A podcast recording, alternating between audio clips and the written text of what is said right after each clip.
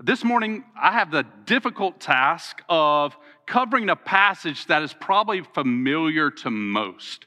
And uh, anytime a, a, preacher decides to do that, uh, it's always dangerous because uh, once you find out that I'm covering Psalm 23, you might go, Well, I've heard that sermon before, and uh, I've already lost you. Okay? Or maybe you open your Bible to Psalm 23 and you spend time looking at maybe your favorite pastor who's ever, or preacher who's ever uh, spoken on Psalm 23. I want you to see this morning that uh, although this is a familiar text, and probably you're not going to walk away with just some new concept or new thought. There's a reason why we should cover and review passages like this that bring comfort to our souls, even though we think that we know it well. I mean, just thinking about Psalm 23, if we had time to sort of uh, give everybody an opportunity to give a testimony, I'm sure that you could pinpoint times in your very life in which a passage like Psalm 23, maybe that very passage, has been a benefit to your soul because of the difficulty you've been walking through. I mean, maybe it's in the midst of grief, right? Maybe it's in the midst of loss. Maybe it's in the midst of sorrow. And you remember the words of Psalm 23 and they flood over you, and, and you can pinpoint that time where that's occurred in your life. As Stephanie mentioned, one of our, our very own, uh, brother Jim Nace, went to be with the Lord uh, even this week. And so we want to pray for Jackie and for the Nace family in the midst of that, but also that they would have sorrow and grief, but also that that might be kindled with the hope of the gospel of what it is. And so thinking about this psalm, thinking about that grief, also, I don't know about you, but um, all of these testimonies are part of my life story. But I've seen the bank account when I was jobless get down all the way to the single digits, right? And I, be- I begin to panic, right? Uh, I begin to wonder, okay, well, Lord, I know what you say, but am I really trusting in the moment? Or maybe I'm waiting for the Lord's direction on a particular uh, step of faith that I'm supposed to be taking. Lord, are you really going to be with me in a challenging time as that? All of these are testimonies of my own walk with the Lord. And if we had time, I'm sure that you could add to those. But this is where reminding ourselves of the character of God from a passage that we might know extremely well, like Psalm 23, is so important for us. Because repetition is what brings understanding, and repetition is what causes us to say, do I truly believe and have I, have I truly committed my life in this way? I was thinking about this concept of repetition. And one of the things I always wondered about in, uh, in, in high school, right, elementary school, what do you take almost every year? At least for me, and now I'm from Alabama, right? And you might say, you never learned it in the first place. But English grammar, English grammar, right? I, every year I was taking English grammar. And guess what? It wasn't until I took a foreign language that I really began to understand the difference between a participle and a gerund. Now, there's no test today, right? No, uh, what's a preposition? All these things that I had learned, but guess what? It was the repetition over and over and over again. Why does a professional baseball player, right, take batting practice? I mean, they're getting paid lots of money to hit a little ball, right? And they've done it over and over again. So why take batting practice? Because it builds that muscle memory that we go back to in the midst of situations where, for a professional baseball player, maybe they're in a slump, right? Reminding themselves how they're supposed to approach the plate and approach the ball. Well, guess what? In our faith walk, we also need these reminders. We need these reminders to tell our soul, remind our soul of who God is, even in situations and circumstances where we might begin to question is He truly there? Does He truly know what's going on in my life? We could recite, and we will here in a second. It'll be up on the screen, so don't get panicked. Psalm 23. But the question that I have for you today is not necessarily can you recite it, but can you live it? Because we're going to be talking about having absolute confidence in our Lord. Absolute confidence no matter what the life situation arises. And as I was thinking about the, the, the concept of the shepherd and the sheep, a friend of mine sent me a, uh, a video this week. And not knowing that I was going to be covering this passage, I didn't even know I was going to be covering this passage. But when I found out from Pastor Ryan, right, I went, wow, God provided a sermon illustration. I want you to look up here at the screen on this video. Right? This little lamb is caught right in this in this trench, and then you see this little boy, this shepherd, pulling him out, and then you go, way to go. And then back. right? And, and that, that poor little lamb, right, is still there. Right? And, and just so that you know, uh, slow mo. Oh, just so that you know, in this psalm that we'll be looking at, we're compared to not the shepherd, but to the sheep. Now, I don't, I don't know about you. I don't know about your life. I can tell you about mine. Oftentimes, I feel as though sometimes I'm going from ditch to ditch. And I begin to ask, is there progress? Lord, what, what are you doing in the midst of the situation that's come into my life? Maybe because of my own choices, or maybe just because we live in a fallen world. Right? We need to remember in the midst of whatever life situation we're in that we can have absolute confidence in the Lord because of his nature and his character. If you would, stand with me. Uh, you're going to see Psalm 23 up on the screen. I would like for us to recite this together. If, uh, if you know it in a different version, feel free to recite it in, in that version. That's okay. But I thought we might just let God's word from one another spill over us. So let us read this together. The Lord is my shepherd, I shall not want. He makes me lie down in green pastures. He leads me beside quiet waters. He restores my soul. He guides me in the paths of righteousness for his name's sake. Even though I walk through the valley of the shadow of death, I fear no evil for you are with me. Your rod and your staff, they comfort me. You prepare a table before me in the presence of my enemies. You anoint my head with oil, my cup overflows. Surely goodness and loving kindness will follow me all the days of my life, and I will dwell in the house of the Lord forever. You may be seated. This morning, I want us to see Sort of the big idea of the sermon this morning is this being in covenant relationship with Yahweh, the Lord, enables absolute confidence in the midst of every life circumstance. I'm going to read that again. Being in a covenant relationship with the Lord enables absolute confidence in the midst of whatever life situation we're in.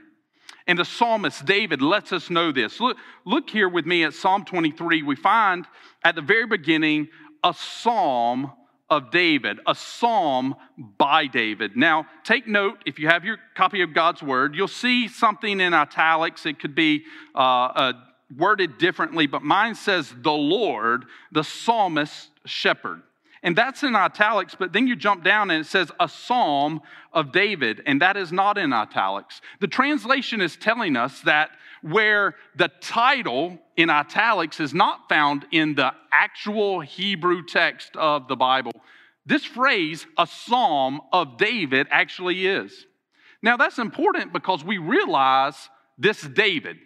This David was a shepherd himself. This David understood the vocational task, the vocational calling that he had to care for the sheep, and he understood just how difficult that could be. Sheep can wander away.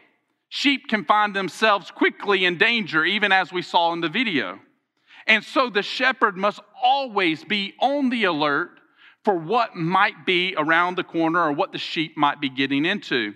A sheep can be so concerned about the next little clump of grass that they'll want to fill their, fill their stomach with that they can pursue it to their own detriment. And sheep encounter predators.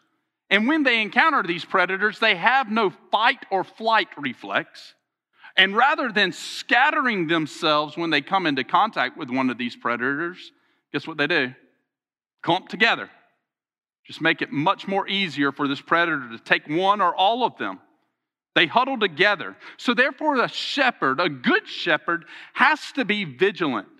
Vigilant about the predators that are around, vigilant about any dangers that might be presenting themselves. David tells us that he even had to kill lions and bears, right, in his vocation as a shepherd. Being a shepherd's not a nine to five job. In fact, in the morning, what a shepherd has to do is they rise up early, and the shepherd will lead the flock from the sheepfold to the places where they would go and graze and where they would water.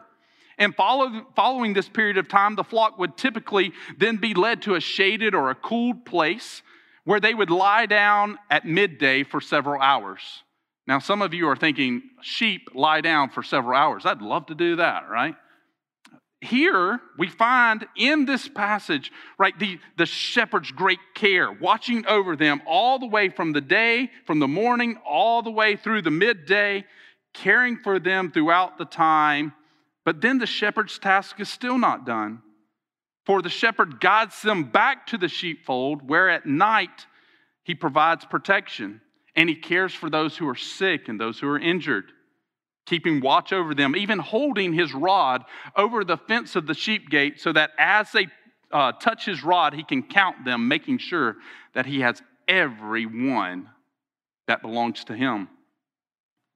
The life of the shepherd's ongoing, totally dependent, the sheep are, upon the shepherd. Utilizing this imagery that David understood full well, and maybe to a degree that even we don't understand as well as David, David lets us know here that the Lord is his shepherd. Note here, David says, The Lord is, look at this personal pronoun, my shepherd. He is my shepherd. Therefore, the Lord is the one who has taken upon himself the demanding task of supervision for his sheep. And this leads David to this next statement I shall not want. I will not, I do not enter into a state of lacking, a state that is lacking, a state of wantedness. Now, we know that this doesn't mean that we receive everything that we want, right? Some of our, uh, uh, uh, I, you know, I, have, I have four kids. The wanters get turned on in my house often, right? I want this. I want that. I want this. That's not what David is talking about. David's talking about the needs that we have. I'm never in a state where I am lacking. And David provides for us here three reasons for his absolute confidence in the Lord. Three reasons for his absolute confidence, trust in the Lord, no matter the life situation. The first one is this the Lord's provision. Look at verse 2. David writes, He makes me lie down in green pastures, He leads me beside quiet waters. He restores my soul. As we've seen, a shepherd's task involved feeding and watering the flock. This would be a little bit more easy during the spring months when there was lots of rain in Israel. But during the winter months, uh, water and, and lush locations like what David's talking about here are lacking. Therefore, the experience of the shepherd is so important, or else his entire flock might encounter great uh, trouble and so might even be lost. And so the experience of the shepherd, the knowledge of the shepherd is so important, noting here, as David says, not only does he lead me, not only does he make me rest, but note, in these green pastures, these lush pastures. I don't know about you, but one of my favorite things to do is if I find a, a really beautiful pasture, oftentimes the, the grass is just so thick it uh, sort of feels like you're walking on air or on carpet, right? That's the imagery that David is presenting here to us. This is not just some pasture. No, this is, this is lush fields. And not only does it provide nourishment, but also the Lord provides rest as a good shepherd here, even leading me to these quiet waters. The, the shepherd would be known to lay down his staff and create a little tributary, maybe in some, some fast running water, in order that the sheep might have some quiet water to drink by, because the sheep are often scared by this, even the, the noise of a running stream. And so the shepherd takes great care to provide this nourishment and this rest. But I want you to see, David does not just stop at the physical provision that the shepherd provides. He doesn't just note that uh, it is the sustenance of the green pastures or the quiet waters. Note what he says in verse 3 He restores my soul. He restores, returns the vitality of life that might have been lost at some point. He brings this new life within me. And although that luscious green grass or that pure drinking water might provide nourishment, David understands that these are just secondary causes and that the primary cause of where this nourishment is coming from, this provision is coming from, is from Yahweh Himself, from God Himself providing this. I don't know where you are or how you walked in today, but maybe you're struggling, right? Financially, emotionally, physically, and wondering can the Good Shepherd provide? I want to echo what David says. We can have absolute confidence in the Lord for his provision because of who he is. The second reason that David shares with us that we can have this absolute confidence is because not just of his provision over us, but also his protective care over us. Look at the rest of verse 3. He guides me in paths of righteousness for his name's sake. Note here, as a skilled shepherd, David understands that the job of the shepherd is to lead the flock into right paths. The, the job or the, the task of the shepherd is not to direct them into dangerous paths. He's, he's seeking to note that uh, the shepherd is responsible not to harm the flock, but to ultimately care for their well being. And here the Lord's protective care is seen as belonging to those that he's watching over. And it is based on, look at this, he guides me in paths of righteousness for what? For his name's sake, for his character, for his attributes. Who he is, who God is, is what we can cling to in the midst of changing circumstances. Although life might present us with something that we had no idea was coming our way, guess who knew? The one true and living God. For he knows the end from the beginning and everything in between. Just because we find ourselves powerless in a situation that we encounter, guess what? He is omnipotent, all powerful. These are the attributes and the characteristics of our God that should overwhelm us and flow over us in the midst of thinking about um, the paths in which He leads us in these right paths. And the Lord's character never changes. Therefore, no matter the life situation we find ourselves in, He, he is applying His exemplary care over us. Now, that's hard to, or that's easy to say, that's hard to live acknowledging that his providential care, no matter what situation we're walking in in life, he is still as much caring and protecting for us and providing for us as if it were those days in which it seems that everything is going well. Look with me at verse 4. David writes, Even though I walk through the valley of the shadow of death, literally the valley of deepest darkness. Here, this valley of deep darkness became a folk description for death, and therefore we find the shadow of death here. But I want you to note something in the passage. Look at verse 2. Look at this shepherd, what the shepherd's doing. He makes me lie down. He leads me beside. He restores me. He guides me. Look at verse 4. Wow, I'm walking through the valley of deepest darkness, and it appears as though the Lord is nowhere to be found. My shepherd's not there.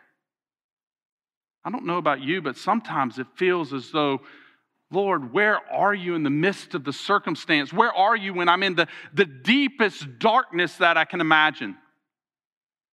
You know, oftentimes when we're in the dark, our pupils adjust and let in more light and we're able to see. But have you ever been in the deepest darkness before? I remember being in Israel and I was walking through Hezekiah's tunnel. It's this, this amazing tunnel that runs to Jerusalem and um, it was hewn out, right? Uh, they, they dug it out. It's just amazing to think that they were able to do that with all the sophisticated technology that we have today. And as we were in there, we were told to turn off our headlights. And that might be the first time I've ever experienced true darkness. I held my hand up, I could not see it right? My light or my eyes could not adjust to light because there was none coming. Have you ever been in a situation that just seemed like the deepest of darkness? And you begin to wonder, where are you, Lord? Where is my shepherd? This is when I need my shepherd. And my shepherd, as it said, leads me in right paths. So, what am I to do in the midst of this? Look what David says. Even though I walk through the valley of deepest darkness, I still fear no evil. I fear no harm. Why? Because you are with me. You are with me. I have a question. When there are thunderstorms, right? And the clouds are really heavy and, and dark, and you walk outside and you look up, do you see the sun? No. Does that mean the sun's not there? No. How do you know? Well, because God holds all things together by the word of his power. But you saw the sun before the thunderstorm, right? And you see the sun after the thunderstorm. And although your present circumstance might not allow you to see the sun presently, you're still trusting in the God who holds all things together, that the sun's still there. When we walk through the valley of deepest darkness, although we might go, I don't see, I cannot see, I cannot see my hand in front of my face, I don't see the shepherd's great care for me like I won't, we can still trust that the God who was there before that circumstance is the same God who will be there after the circumstance. And guess what? Because he's unchanging, he's the same in the middle of our circumstance. That doesn't mean that it takes away all the feelings and all the struggle of being in that valley of deepest darkness, but yet we're not there alone. Even as David says, For you are with me. From this, David transitions probably out of this shepherd imagery to more of a, a host, and he talks about not just having absolute confidence in the Lord for his provision and protection, but also the Lord's blessing, providing this basis for absolute confidence. Note here in verse 5. David says, You prepare a table before me in the presence of my enemies. You have anointed my head with oil, my cup overflows. Now, when you invite someone over to your house to show hospitality, Oftentimes, what happens is you find the best dish that you can offer, right? And you and you offer that. That's the one that you're going to provide. And so uh, you're you're doing your best to pro- uh, providing your best for them. In the ancient Near East, that's true. But there's also a part of ancient Near East hospitality that maybe doesn't transfer over as much to us today. And it's this when a guest or a visitor comes into your house in the ancient Near East, you are responsible as the host for providing protection for them. It's as though they have come under your watch care, and therefore you will defend them, right? Just as you would anybody else in your family, just as you would defend yourself. And here, David says that the Lord, the shepherd, has prepared this table before him, but note, it's in the presence of his enemies. The enemies aren't removed. It appears as though the enemies know exactly where David is, but yet they cannot get to him. Why? Because he is under the protective hand of God, the shepherd himself. David, as this honored guest, under this protection of the one of the host that he is he's with he also has his head anointed with oil this is a sign of expression of joy in the ancient world when someone would uh, anoint their face with oil it meant that they were they were joyful or rejoicing and when that was removed they were in the state of mourning and here david says uh, you anoint my head with oil so I, I'm I'm encountering this joy that is not based upon the enemies not being present, but joy in the midst of the enemies being there. And then he says, My cup overflows. Now, I was trying to think of an illustration for this. This is what came to mind. I love a nice, cold Coca Cola. Just love it. We call everything in Alabama, we call everything Coke right? It doesn't matter what it is, it's Coke. Give me a Coke. I love a Coke that has just the right amount of ice. And then what happens? You pour it in, and then it begins to fizzle, right? Some of you are getting thirsty. It begins to fizzle up, right? And do you just do that one time? Uh, what do you do? You let all the fizz go away, and then what? You pour some more. And you want to get as much of that into the glass as possible. Note this about the Lord's blessing of David.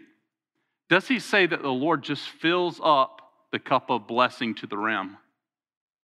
What does he say? My cup is overflowing. The Lord's blessing is seen in the life of David. But, but the enemies are there, David. But I'm walking through the valley of deepest darkness, David. Yes, how can you say that the Lord is blessing me when I'm walking through such difficult trials and tests? There's an old hymn that says, Count your blessings, name them one by one. Count your blessings, see what God has done. Count your many blessings, name them one by one. When we're in the midst of deepest darkness, when we're in the presence of our enemies, oftentimes it's like we're in that thunderstorm and we're wondering, Where are you, Lord? But yet, remembering in faith, He was there before, thereafter, He's there in the midst of it. We can trust Him that even though we might not understand, He is still a God who's in control of that and we can count the blessings that He has given us. Look at verse 6. After noting this absolute confidence that he has in the Lord, both by his provision, protection, and blessing, David shares with us some more. And it's a very important question I want to ask here after we look at verse 6. Surely goodness and loving kindness will follow me all the days of my life, and I will dwell in the house of the Lord forever.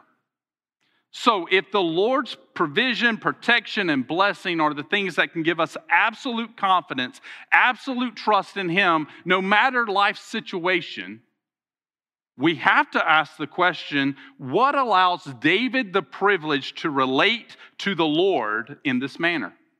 What allows us to relate to the Lord in this manner? Is it that we can somehow earn the Lord's favor by doing hard work? Is it that we can somehow earn the Lord's favor by giving something to Him, by obtaining this privilege through, per, uh, th- through purchase? David lets us know that that's not the case. David no longer talks about the past, no longer thinks even about the present, but he sets his mind on the future. David says, For certain, goodness and mercy or loving kindness will follow me for how long? All the days of my life.